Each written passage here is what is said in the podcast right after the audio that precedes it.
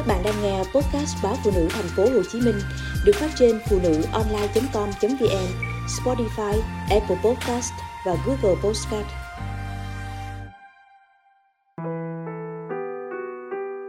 Chồng cũ hỏi mượn tiền. Điện thoại tôi đổ chuông, hiện lên dãy số tôi không lưu tên, nhưng không bao giờ quên được. Bên kia đầu sóng, chồng cũ của tôi ừ à hỏi thăm sức khỏe hai mẹ con. Rồi vào thẳng chủ đề chính.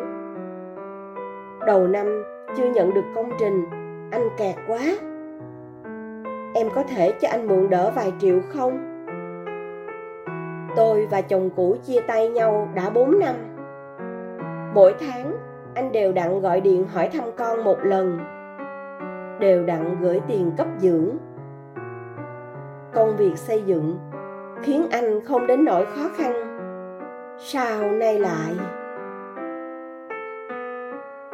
Nói về chuyện tiền bạc của chồng và nhà chồng là tôi cảm thấy khó chịu.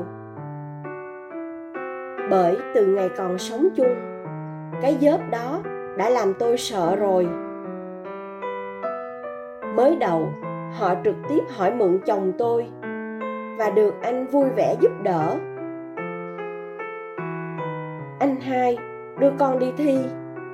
Chị tư sửa sang nhà cửa. Bác tám hụt tiền cưới dâu. Con trai dì út bệnh ngặt. Có điều, họ mượn mà không bao giờ trả. Dù lúc mượn, luôn khăng khăng. Chỉ mượn tạm vài ngày, chứ mắc nợ ngại lắm. Chồng tôi không cho mượn nữa thì họ chuyển sang hỏi thẳng tôi. Nói thật, với kinh tế gia đình tôi khi ấy, số tiền từ vài triệu đến vài chục triệu không phải là chuyện khó khăn gì. Nhưng nhà chồng mượn nợ mãi không trả khiến tôi bắt đầu cảm thấy ấm ức.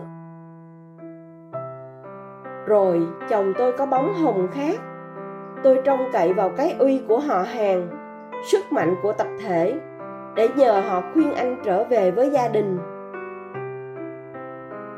Nhưng tất cả đều quay lưng, cho rằng chuyện nhà ai nấy lo. Gia đình tôi thực sự tan vỡ.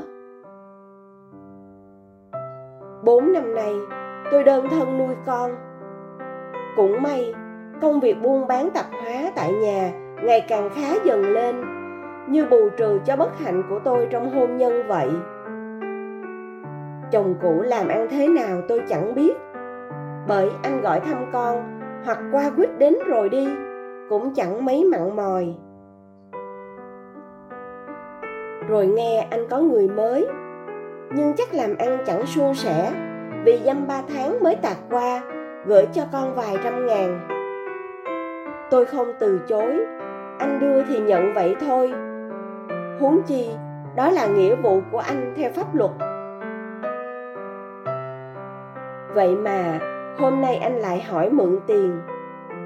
Tôi thật sự chẳng biết phải làm sao.